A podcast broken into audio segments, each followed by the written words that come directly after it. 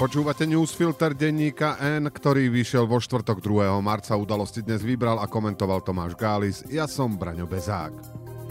Dnes o tom, že integrácia je fajn, pokiaľ nepotopí ostatných, o tom, že Pellegrini v Nemecku ukázal, že chce byť iný ako Fico a o tom, že sme zažili ďalšie čudné rozhodnutie sudcu.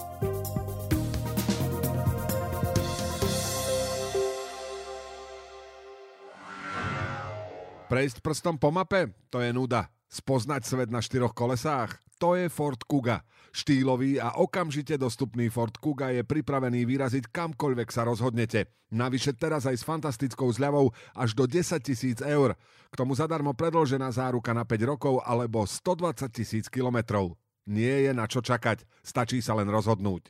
Viac info na Ford SK. Deň potom, čo minister Vladimír Lengvarský oznámil, že je pripravený odísť z funkcie, prezidentka Zuzana Čaputová oznámila, že mu v piatok odoberie poverenie a vedením rezortu poverí premiéra Eduarda Hegera. Prezidentka však takisto pohrozila, že ak nepríde v zdravotníctve k náprave, vymenuje úradnícku vládu. Premiér oznámil, že vedenie rezortu prevezme krízový manažér a novým prvým štátnym tajomníkom bude patológ Michal Palkovič. No zatiaľ, čo sa mu ďalej rozpadá vláda, premiér zrejme vykročil k predsedníckému postu v Modrej koalícii, či ako sa tá strana bude volať. Dva dní po rozchode Mikuláša Zurindu s Miroslavom Kolárom, ktorý nastal ešte skôr, než sa stretli v jednej formácii, sa predsa len objavili aj menej bizarné informácie. Ako píše Sme Modrá koalícia, už teda naozaj bude mať snem, na ktorom má na poste predsedu Kolára nahradiť Eduard Heger.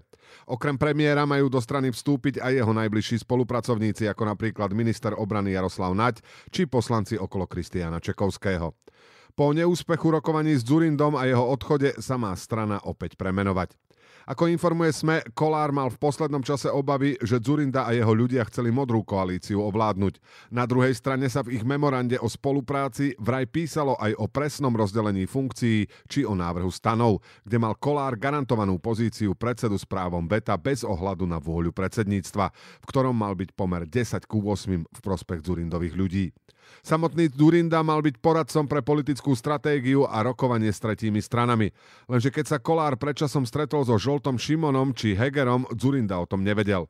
To podľa novín naznačuje, že odchod Zurindovcov nie je taký nečakaný, ako to Kolár prezentoval. Ukazuje sa teda, že priaznivci prístupu ani hlas Nazmar predsa len nemusia smútiť, že sledujú len akýsi Brownov pohyb.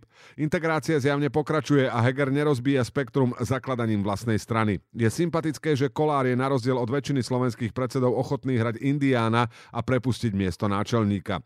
Heger síce v rámci slovenskej politiky nepatrí k tým najpopulárnejším, naopak podľa posledných čísel mu nedôveruje 80 a dôveruje len 20% opýtaných, no spomedzi mien, ktoré prichádzajú do úvahy, je tým najlepším riešením.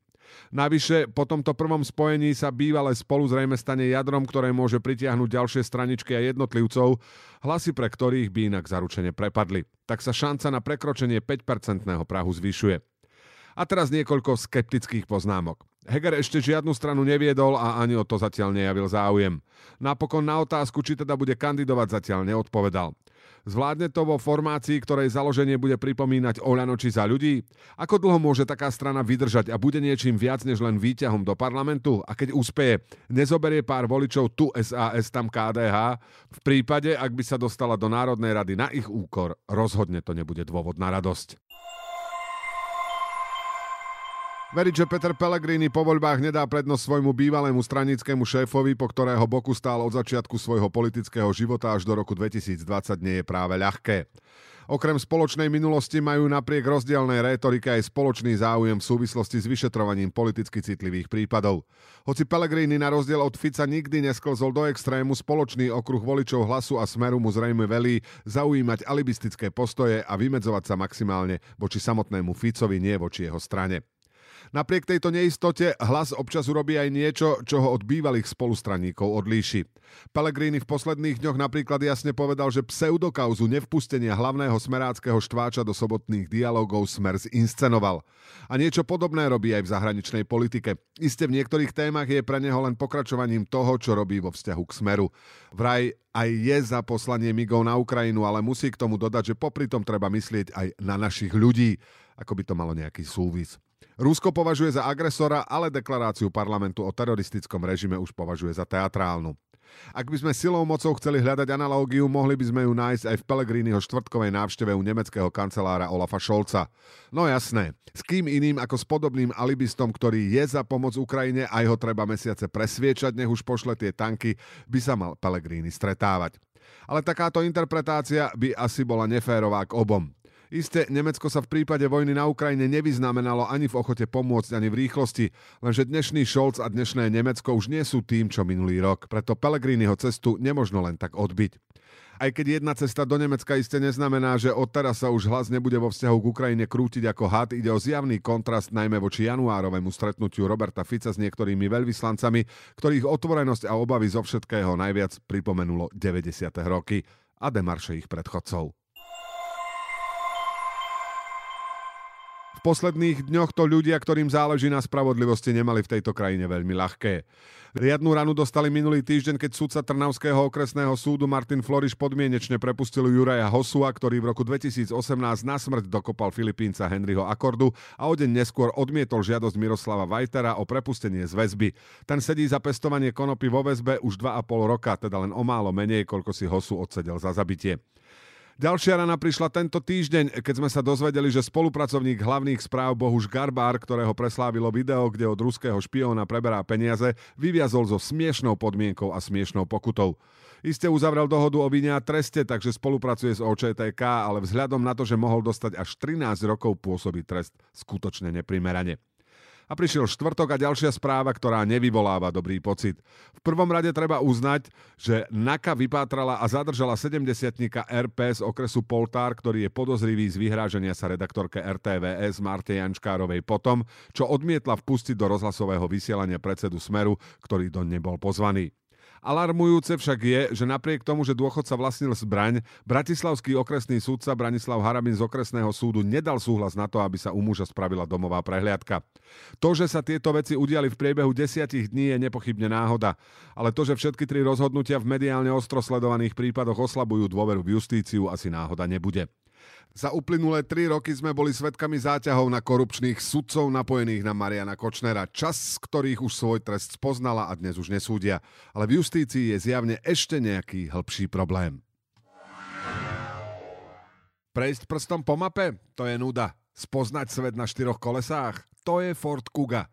Štýlový a okamžite dostupný Ford Kuga je pripravený vyraziť kamkoľvek sa rozhodnete. Navyše teraz aj s fantastickou zľavou až do 10 tisíc eur. K tomu zadarmo predložená záruka na 5 rokov alebo 120 tisíc kilometrov. Nie je na čo čakať, stačí sa len rozhodnúť. Viac info na Ford SK.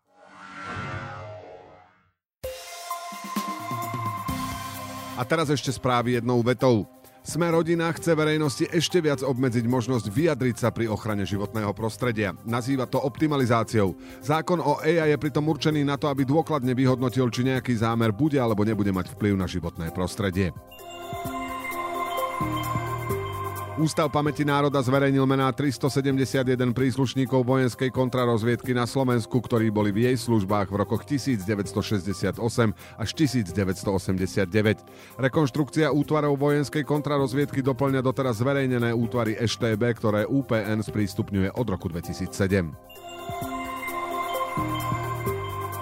Na Slovensku sa v Lani preinvestovalo do nehnuteľností o 50% viac peňazí ako v roku 2021.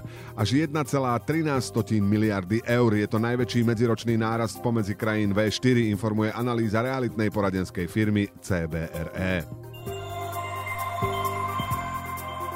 Ak by sa zakázal predaj v nedeľu, predavačom by klesol príjem o 10% a zaniknúť môže až 1700 pracovných miest, upozorňuje NBS.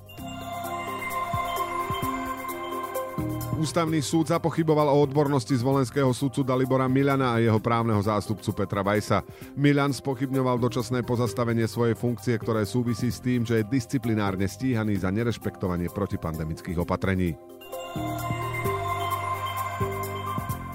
Ku kritike chaotického schváľovania zákonov v parlamente sa pridal aj predseda MKU Ľubomír Andráši. Na Slovensku podľa neho vrcholí legislatívna džungľa. Zákony sa príjmajú bez diskusie, ako budú reálne v živote vyzerať. Slovensku je podľa štátneho tajomníka Petra Šveca blízka pozícia Nemecka a Talianska, ktoré žiadajú výnimku zo zákazu predaja aut so spaľovacím motorom. Udalosti do dnešného newsfiltra vybral a komentoval Tomáš Gális a na záver posledné slovo odo mňa. V politike sa väčšinu času viezol v kresle spolujazca. Do funkcie predsedu vlády sa dostal len vďaka tomu, že premiéra prinútili okolnosti odstúpiť. Až do momentu odchodu zo svojej domovskej strany sa zastával jej predsedu aj v prípadoch jasných a republiku poškodzujúcich zlyhaní. Nerozhodnosť často vydával za obozretnosť a alibizmus za nekonfliktnosť.